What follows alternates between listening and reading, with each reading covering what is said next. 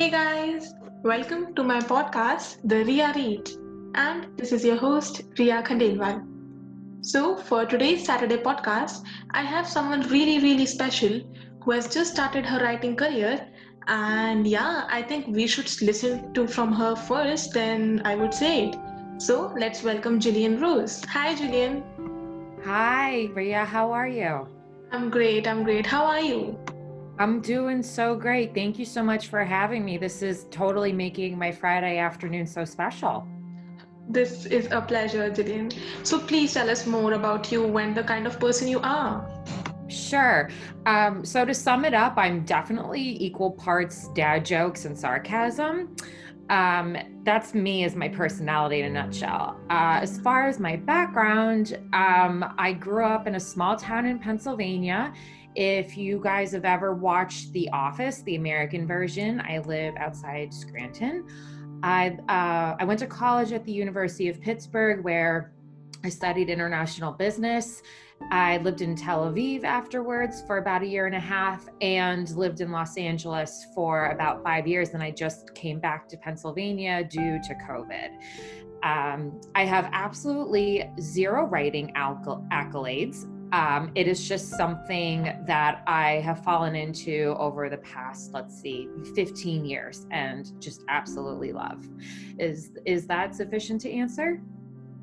Yeah, yeah, that's wonderful. We are we are so much grateful to have you with us today. Thank you. So, um, your book, Don't Kiss and Sell, am I right? Yes. Yeah, yeah. So it has got this amazing tagline which really, really attract people. So please tell us more about it, or you where you got the inspiration from because you know the title. so please tell us oh. the inspiration. Yeah. Sure, thank you.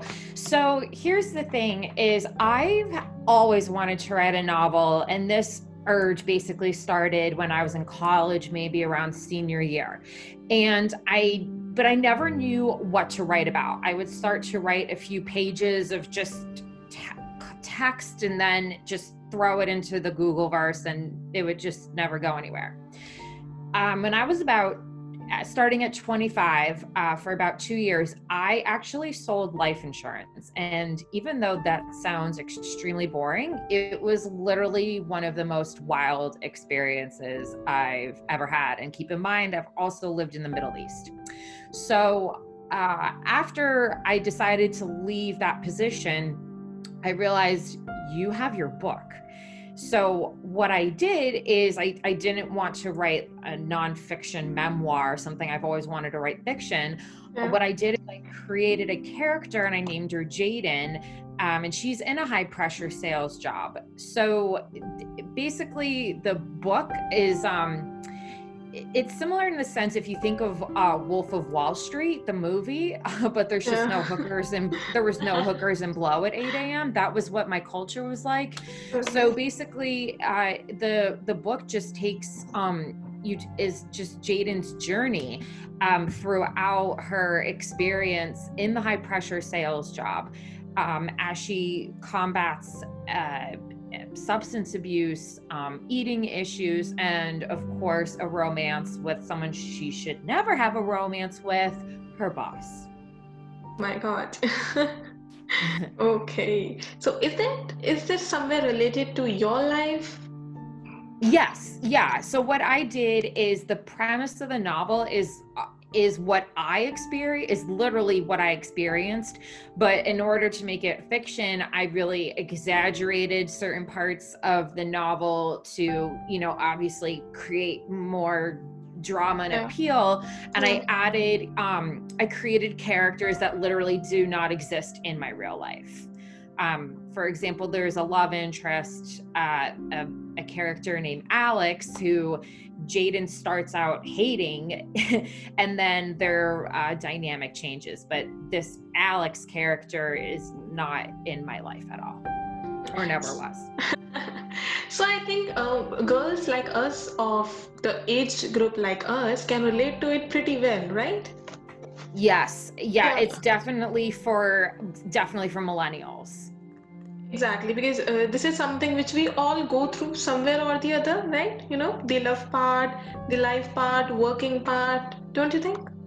Oh, de- definitely. It, you know, for for women that are, you know, at the beginning-ish stage of their careers and they're still figuring out how to, you know, climb that corporate ladder if they want to climb that corporate ladder, it's a very very relatable novel. Yeah, yeah, yeah. I find it really, really relatable. So, um, what about your upcoming book? What is it about? Oh, okay. So I actually have two upcoming projects that I'm working on. Oh. Uh, yeah. um, so the first, so the first thing I'm doing is I'm working on a second novel, which has absolutely nothing to do with Don't Kiss and Sell. It has the working title of West of the 405. And the reason for that title is because it is based in Los Angeles, and the 405 is a very large highway that divides the city. And geographically, the novel takes place west of the 405. Um, as far as the feel of the novel, it's a cross between Sex and the City and Entourage. It does mm-hmm. center around four women who live in Los Angeles, and the story actually also incorporates um, the tale of a single dad and a particular journey he's on. And the way I set up the story is you see part the story flip flops from his perspective to the women's perspective, and then they end up he ends up crossing paths with one of the four characters. Her name is Sierra. Oh, oh yeah, that just sounds so interesting. So is that something you have seen? Or you know i have met various people who are writing books or who are into writing. So is there something like some people take their inspiration from the people from the nature. They take a certain thing. So is there anything with you which makes you inspired that yes i want to be like that person or like that from like any book? Is there anything like inspiration Oh yes. Uh, now, as far as specific writers, I mm-hmm. oh my gosh, like hands. There's a lot of living writers that I love, but um, unfortunately, she passed away. Jackie Collins is like my idol. She wrote um, a ton of novels that are based on Hollywood scandals and murder and love and just they're so captivating and engaging and they're it, they could be a five it could be a 500 page book and you literally can't put it down. Um, i mean i wanted to write before i became familiar with her work but um, she's just someone that I, like i want to be the next jackie collins. I want readers to pick up my book and then just become completely lost in the real from the real world. I want them to just delve into the characters' lives and forget whatever. Am I allowed to curse? um, I, I, just want them to forget whatever bullshit they're going through. Uh, so, what got me into writing is that I've just always found reading to be an escape, and um, I noticed in a, at a younger age. Oh, sorry, I was getting a phone call. Um, what so I'm sorry.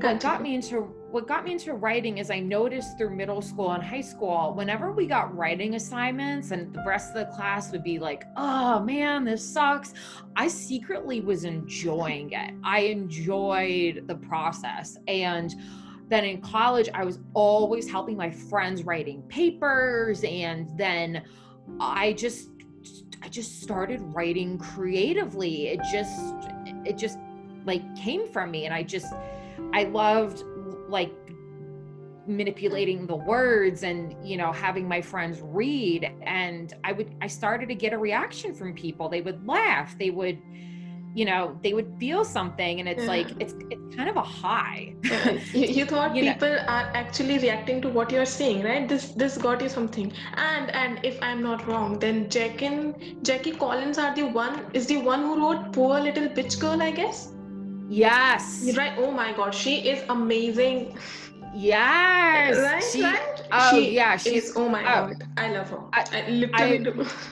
It's, see, I, I'm not. I'm. I'm not even kidding you. She is incredible. She's incredible. Like exactly, she is. I wrote. Yeah. I read her books, like the ones Lady Boss, The Stud. Mm-hmm. Oh my god. Oh my goodness. She is amazing. Women who writes such amazing things she writes she writes such strong fascinating characters and you oh, I just, I can't get it. I just You couldn't. you I just- think I've, Yeah, you just dive into her writing. No, you just somewhere relate to it, and you are like, oh my god, shit, what happened?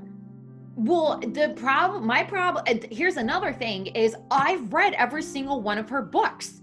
So I, I'm like, God damn it. I, there's no more Jackie Collins of me to read and there never will be because the, the woman passed. True, true. So now it's my turn to carry the torch. I've just decided it's divine. You- You must, you must, like, seriously, more power to you on this because she is the lady who deserves this. Trust me, if you will write something even, even somewhere related to what she wrote, then trust me, you are going to get a lot of ways. Trust me, seriously, she's amazing. Yeah, that's I love her I love her style. I I I I just I can't say enough. I just I could talk I understand, I understand, I understand. yeah. now let's let's become a little tricky and get into your life so um what if you are given a chance to choose between making a career or falling in love what would you choose okay, so which of these choices comes with more money? Oh my god that is clever. Um i honestly i you know and that's a very good question between choosing a career and love. Um i think i get more out of writing than i do out of love because i can control my writing. I it's it's me it's what it's how i identify myself. Love is external and people and love can come and go but the writing's going to stay eternal. That's going to that's going to stay here even when i leave this earth. My love won't oh my god that that that is really such an amazing thing. True like this is something which will remain forever even if we are gone as a person. There is something Exactly. yeah so that people can at least remember you right yes yeah and like no one's going to care about my stupid love story with joe schmo the financial advisor or something True, true. So, what what would you like to say to the listeners whose loved ones get into drugs influence and you know can't get over it? Because this is somewhere related to your book, Don't Kiss and Sell, right? Yeah. So that's also a really, really, really good question. What basically the deal is as a loved one for someone who's watching someone go through addiction, you can't do the work. They have to want to get better. Um, it's that's the only way they're ever going to get better. If they don't really want it badly, they're never going to get clean. Um, and I know this. I, I've I've been in both seats. I've been the person who was struggling, and for example, in high school, um, when I was 17, a senior, I developed anorexia, and I I had to be sent to an inpatient care um, facility for 30 days, where they basically just force feed you food and make you go to therapy all day, and it's been. Um, it's that's been a very difficult battle because you can't you can and i'm not downplaying drug addiction but you can quit drugs. You can't quit food. So it's you have to learn how to have a a more healthy relationship with food. And that's something that's taken me years to do. It's it's not uh, that's definitely not a 30 day fix. Um you're the- trying to say that it is something which comes from your inside, right? It's not that someone can force you to do something, or if I'm telling you, "Okay, Julian, please leave this, so you leave the drugs. You won't until and unless you yourself say it from your inside gut, right? Yes, unless I act, I have to be say I was addicted to God forbid to heroin or something, Mhm. I need to leave it. You know what I mean? If someone goes and takes it away from me, I can just go and get more, you know? Bu- But I But need to be the one. You will find your way somewhere or the other, right? If Yes. you want to. Yes. Yeah, absolutely. I understand. I understand this thing that uh, when it comes to drugs or any other habit, which is something, you know, intoxifying yourself or toxic to your health. So I think this is something you get from your inside only, but still I feel like there is something which friends and family can do to support you in this. I think um even though the here's the thing i think loved ones feel a lot of anger towards the person who's struggling with the addiction because they are it's they're watching that person ruin their life. But at the end of the day if you approach that person from a place of anger you're not going to be effective. I i i don't think so. I think the only way that you could have any positive impact is just to be supportive not in the sense of saying hey here's money to go buy drugs but in the sense of saying you know, I know you're struggling. What can ask them? What can I do to help you? You know what I mean? Take put it's about treating them. rightly not just you know inferioriting them from everyone or just treat them right treat them good and do good to them do not be harsh or do not be rude or do not try to isolate them right is this what yes. we can do with the people. Yes. And i definitely recommend i mean i know there's so many resources um you know there i mean obviously for example there's alcoholics anonymous narcotics anonymous there's overeaters anonymous and, then, there's also there are counselors yeah yeah. Yeah and i i definitely think it's something that requires professional help. I know if i didn't have professional help al- along my journey of having an eating disorder there is no way i would be healthy it just i I just don't believe that I would be where I am if I didn't have professional help. True, true. So, um, since we already talked about the girls of our age and the people who are diving into the career right now, so mm-hmm. what would you like to say to the girls who, you know, worked hard towards making their career, but you know, still got distracted by various means, and we know that we have got ample of them outside. So, how would you like to say to them to save themselves and still focus on the career? So this is definitely a struggle. I think also, especially for millennial women, because there's so many more distractions being thrown at at our generations. Um, our mothers didn't have social media, for example. There was no so true. exactly, exactly. You know, there there was just a lot less noise in the world. So I think this, I think what you're describing really happens to all women now. Um, is in terms of being distracted from your careers you know by out some sort of outside force and that's just going to be life life's always going to throw us curveballs whether it's in your professional or personal life or financial life. Um, and i think the only way that you can try to stay on track is there's just two elements. You need to have a strong why and you need to be very focused.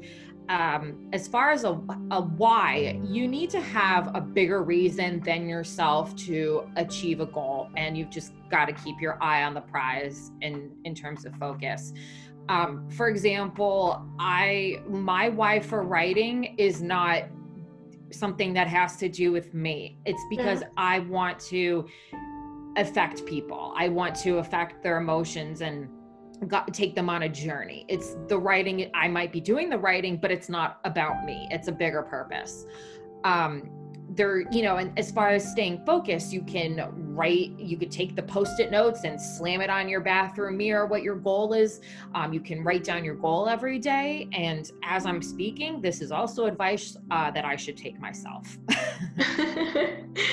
yeah, so I think dedication and running after that thing to make us make yourself a successful person is what you suggest right yes ex- yeah exactly and i'm and i'm not sitting here saying that this is me and i'm doing this all the time. I get i have distractions that come into my life and you know i for example when i was working on don't kiss and sell i moved to los angeles after i finished the rough draft. I didn't take i was very not focused on it because there was something else that was very important in my life. I had to focus on moving and making friends and starting, um, you know, a professional career. But then I, but then when I committed to going back to the book, I, I lasered in and I got it done. Yeah, yeah. So I know that it is easier said than done, but but you know, a good good type of words which are said into can might help some people or might help them to instigate towards something they want to achieve. Yes, yeah. I I total I totally agree with you. So, lastly, what do you think about the changes you can br- bring through your books in your reader's life? so I really like to write about difficult um, to discuss topics as we've gone over, such as addiction and eating disorders. Um, yeah. These are obviously very much discussed in Don't Kiss and Sell. But what I like to do is instead of discussing it in a very depressing and somber way, I really like to incorporate humor, which might seem kind of taboo or weird, but I just do it in a way that makes this conversation more relatable and less scary for people who aren't familiar with these mental health issues. I think humor is a really is um is a really good barrier breaker. Yeah, being that, sarcastic is sense. somewhere works to the people, right? Yeah, it just yeah. made you know it, and and I'm not saying I, I have a very I have a very um unique, I guess you could say, style of writing where I, I'm not, I don't, I know my writing isn't for everyone and I don't write to write for everyone. But the people who, I want the people who like my writing to really like it. I, I don't want to be, I don't, on Amazon, I don't want to be a two and a half star. You know what I mean? I'd rather be, uh, don't give me a two and a half star. I want to be either a five star or like F that girl zero. if, you know, actually so you, don't leave, you want don't leave me that review. To, yeah, so you don't want people to, you know, just say things for the air. You want someone to support you fully or just don't support you, right? Is that yeah. Yes. And, and because I'm going to discuss difficult shit you know? I'm in my you know in my next novel um for example the um west working title west of the 405 i'm going to discuss a lot of financial issues. Um women millennial women we we are very closed off about our finances. It is very taboo to ask someone how much money do you make? No one no one asks that you know what yeah. i mean? Yeah, but right, i but our financial our financial situations are a critical part of our health. So i want to talk about it. And if it makes you uncomfortable all right sorry but i'll try to make you laugh along the way. Otherwise you're happy to move ahead. Exactly. Well it was amazing talking to you Jillian.